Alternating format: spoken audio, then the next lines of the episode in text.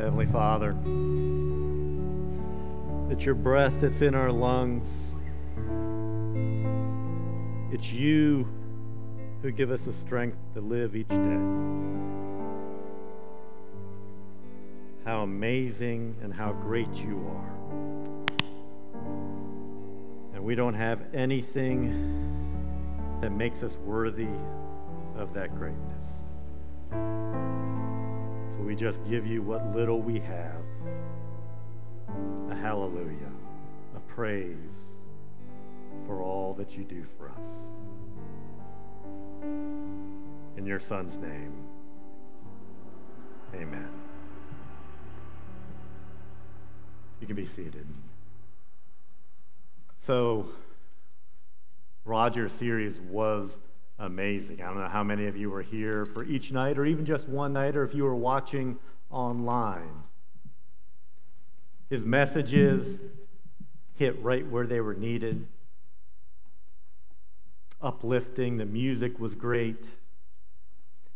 And as I started thinking, well, what in the world, how am I going to follow that up? My first thought was to let Jim do it, because Jim did a great job filling in up here on stage, but I have a feeling Jim was probably going to say no to that. So I thought about the fact that it wasn't long ago I did a sermon series on the book of Proverbs, looking at wisdom for our life. And for some reason, I felt a call to not stop a message on wisdom. So I decided to, what other book in the Bible looks at wisdom? And as I was looking in the New Testament, there's a New Testament book that's almost called the wisdom book of the New Testament, and it is the book of James. So we're going to walk through the book of James, and I say walk because it might take a little while. James is only 5 chapters long, but as of this moment, this is an 11-week sermon series. So when I say walk, we're going to walk. They'll call it a journey, a slow walk. See, the book of James is full of practical, in the trenches counsel and advice for following Jesus. Sometimes it's pretty direct, in your face, maybe even blunt, which means that if you let it, James will shape your life, perhaps in a way that no other book of the Bible can. It's written by James, who was the half-brother of Jesus, a later son of Mary and Joseph, who ultimately became the head of the Jerusalem church.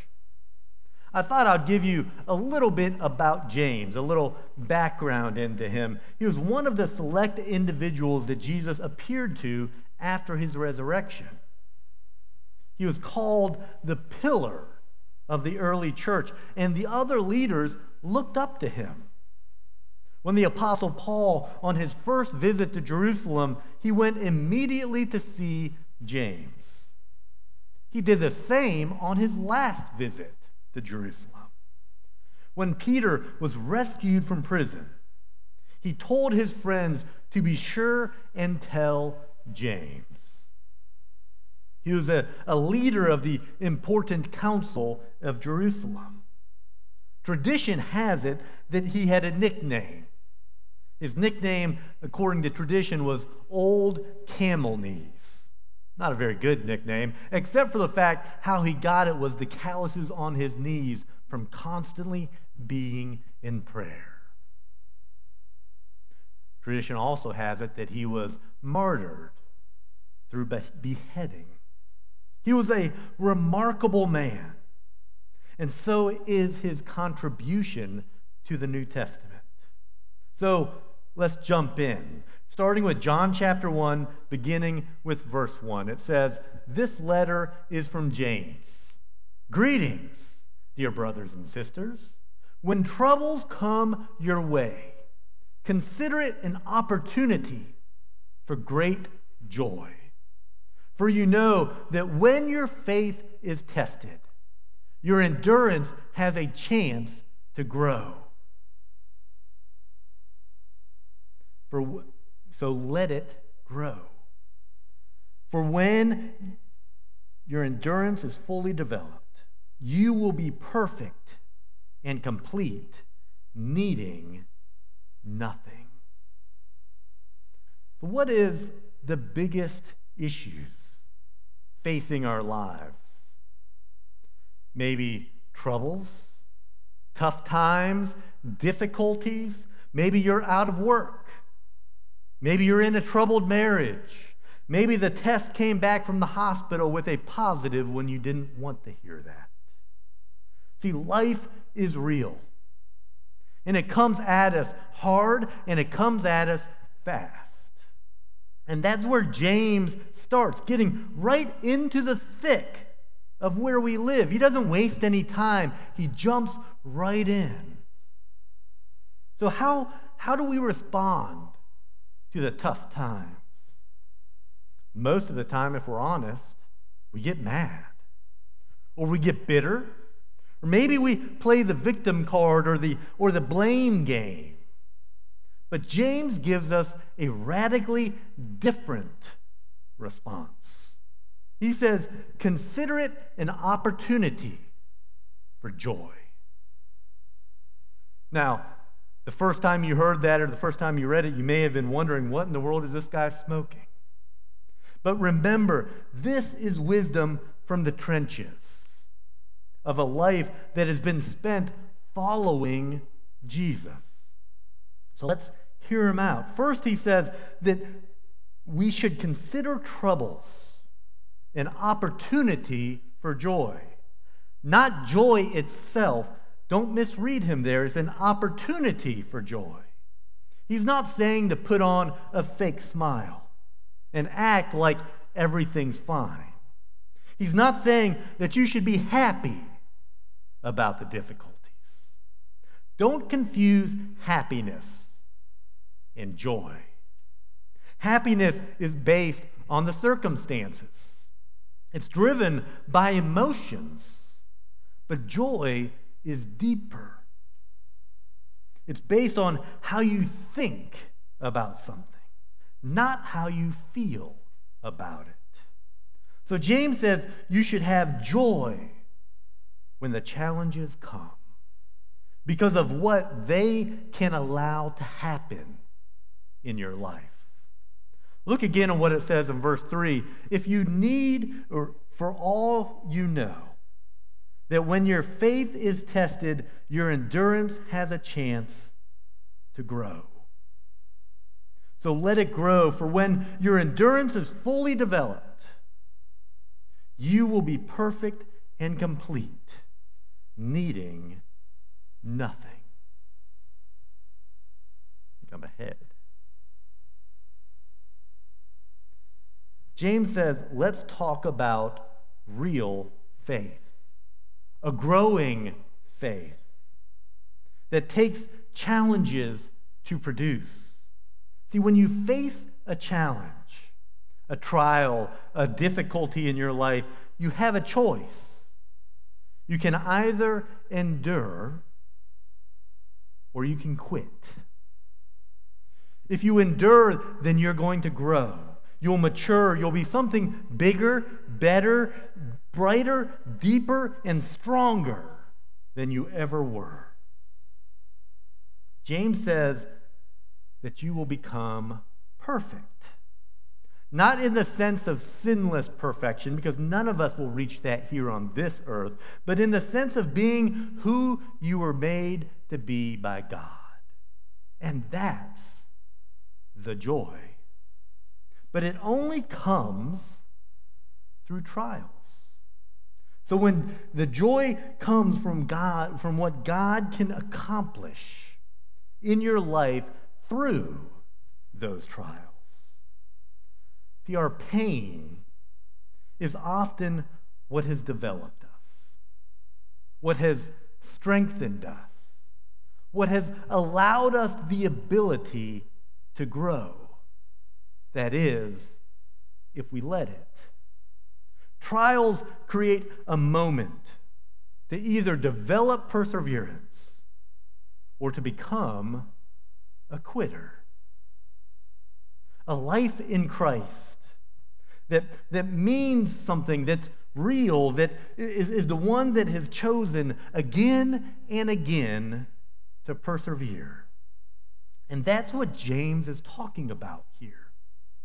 How trials bring your faith to the surface for testing and development in a way that nothing else can.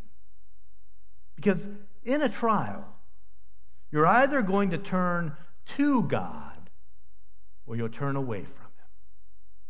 See, first comes the challenge, a trial. Then comes an opportunity to endure. Then if we choose to endure, we will grow, we'll become mature, and we'll become who we were meant to be. It's a pretty tall order, isn't it? Who of us can do that on our own? None of us. Not a single one of us can do that in our own power and in our own strength. And that's where James keeps giving us wisdom. Because what he writes next is, if you need wisdom, ask our generous God, and He will give it to you. He will not rebuke you for asking, for when you ask Him, be sure that your faith is in God alone.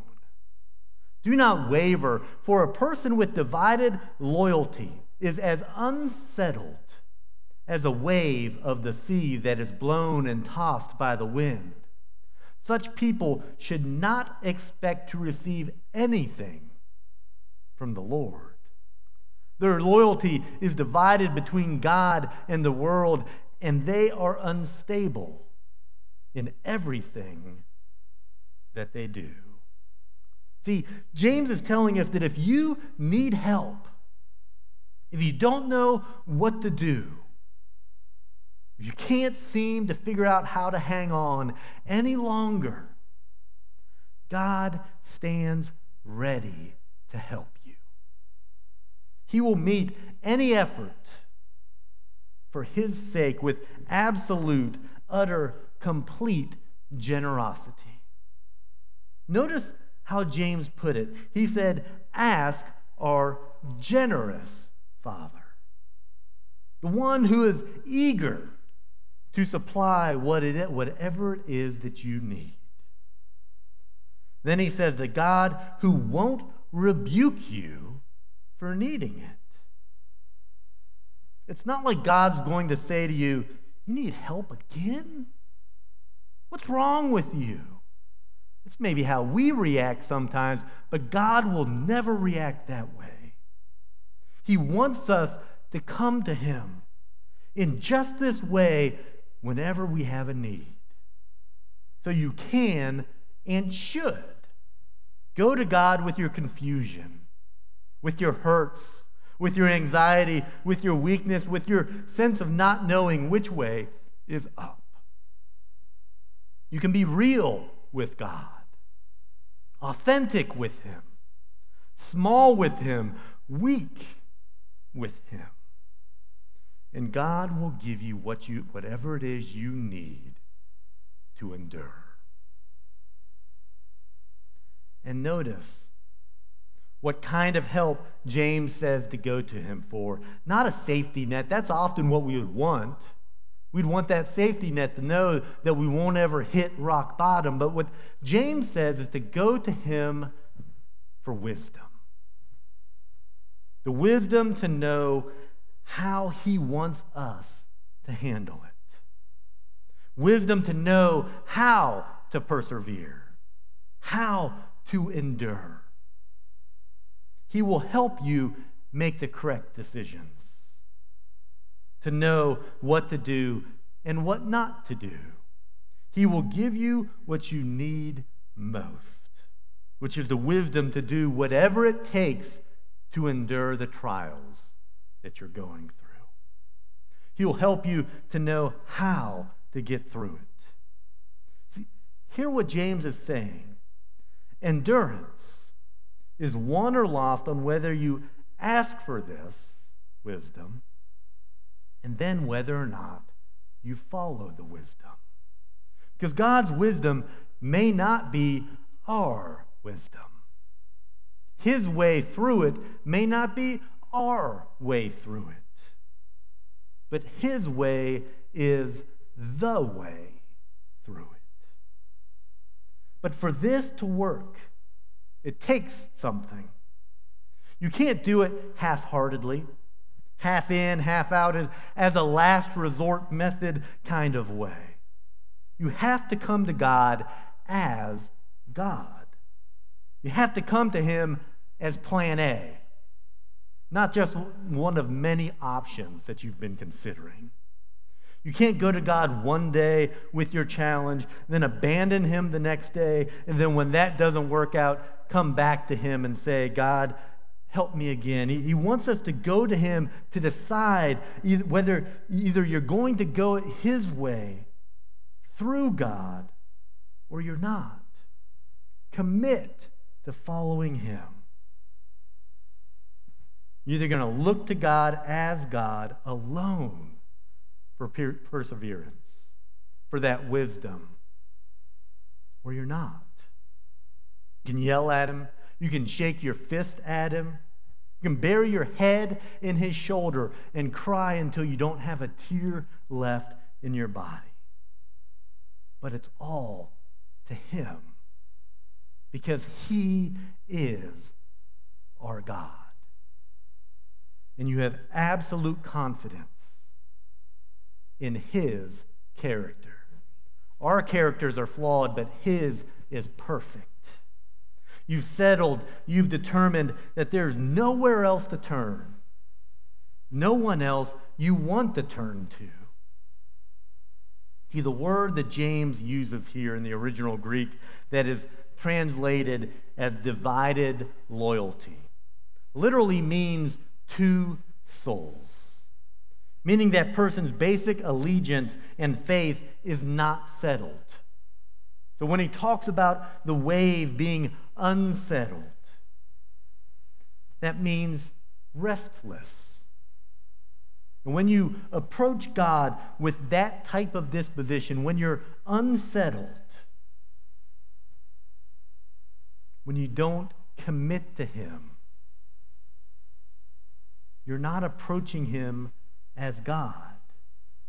See, those who haven't committed their life to God, they shouldn't expect to receive what God alone can give, because they don't have a relationship with God. They're not really coming to him as God. Their inner world is unstable. Perhaps that's where you find yourself at today, in an unstable inner world. You don't know what's going on. You've been hit hard. You've been dropped to your knees. You've turned to everyone that you can think of, everything that you can think of, in order to get through it, but none of it seems to work. So why not? Why don't you take your challenge, take your trouble, take your trials to the only one who can help you get through it? Take it to Jesus. Now, what James writes next seems to be switching gears, like it should be a new paragraph, a new verse, a new topic. But it's actually not. We pick up in verse 9, and it says, "Believers who are poor have something to boast about, for God has honored them. And those who are rich should boast that God has humbled them. They will fade away like a little flower in the field. The hot sun rises and the grass withers. The little flower droops and falls, and its beauty fades away. In the same way, the rich will fade away in all of their achievements." Doesn't that seem like it's a completely different topic than what we were just talking about? But James knows that in bringing all of this up, there are some of us who will see people going through tough times as a kind of punishment.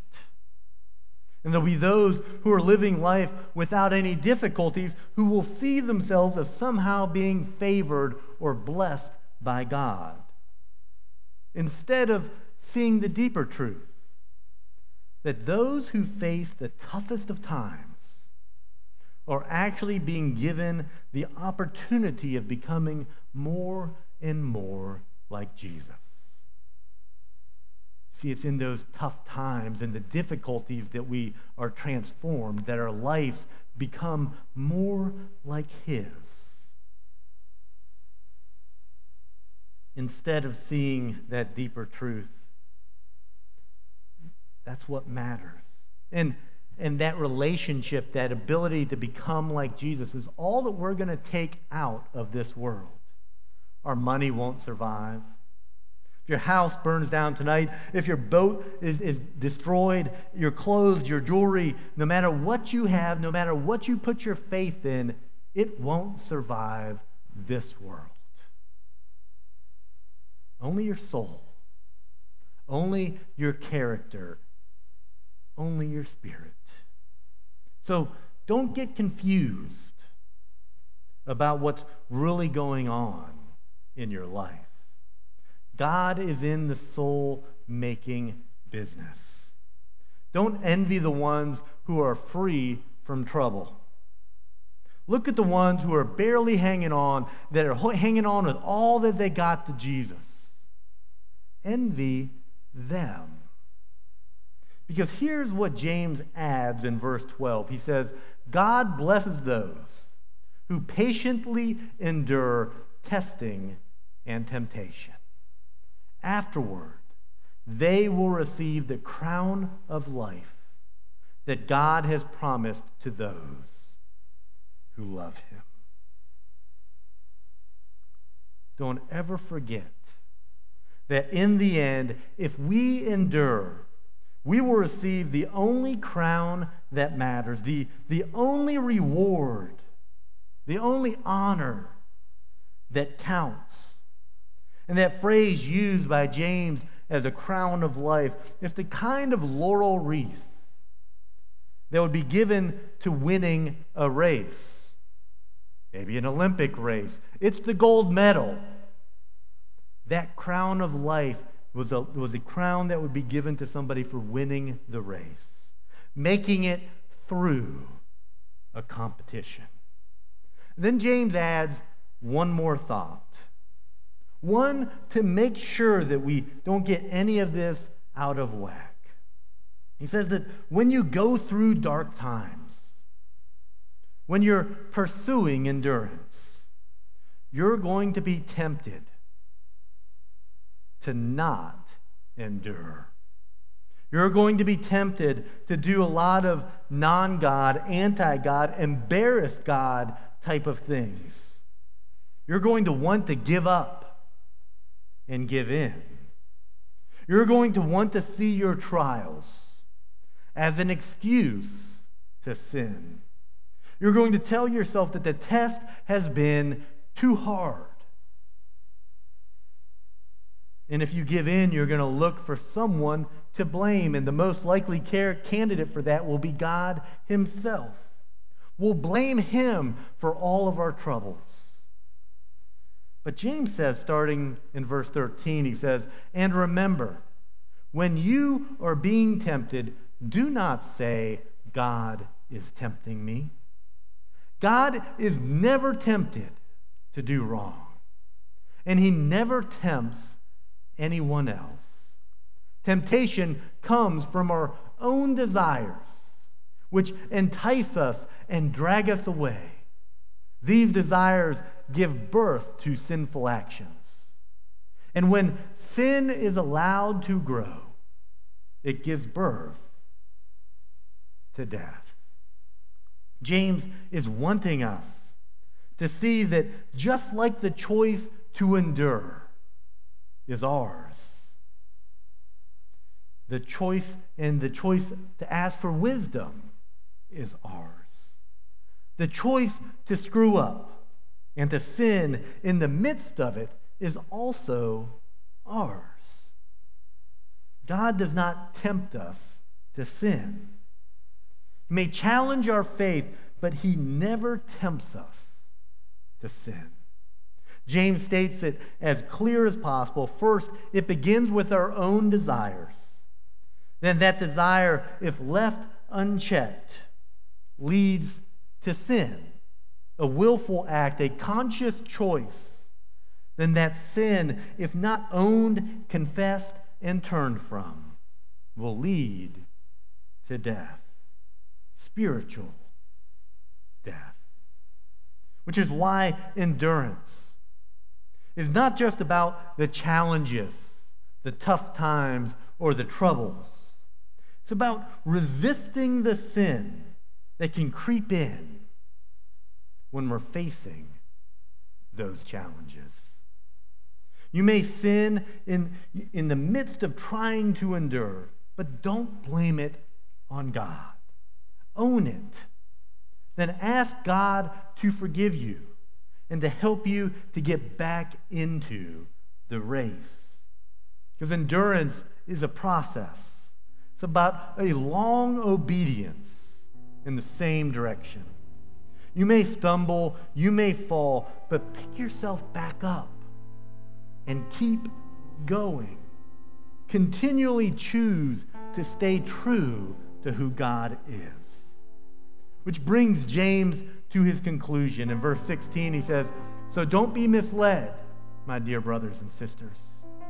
Whatever is good and perfect comes down to us from God our Father, who created all the lights in the heavens. He never changes or casts a shifting shadow. He chose to give birth to us by giving us his true word. And we, out of all creation, became his prized possessions." That's how James begins his letter. When we're presented with difficulties in this life, it can become a God moment, a time to become who we were meant to be, who we were created to be. We can become his prized possession. I don't know about you, but I want to be his prized possession. See, the joy is in the endurance that leads to completion. That's the life we've been called to live. A life that can meet trial with the knowledge that it can be met with endurance, with the help of a Father to make it across that finish line. A Father who comes not because of our strength, but because of our need.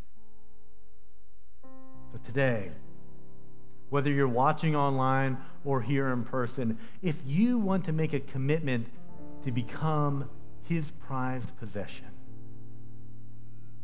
if you want to make that commitment, if you're here in the room, will you stand up if you want to be his prized possession?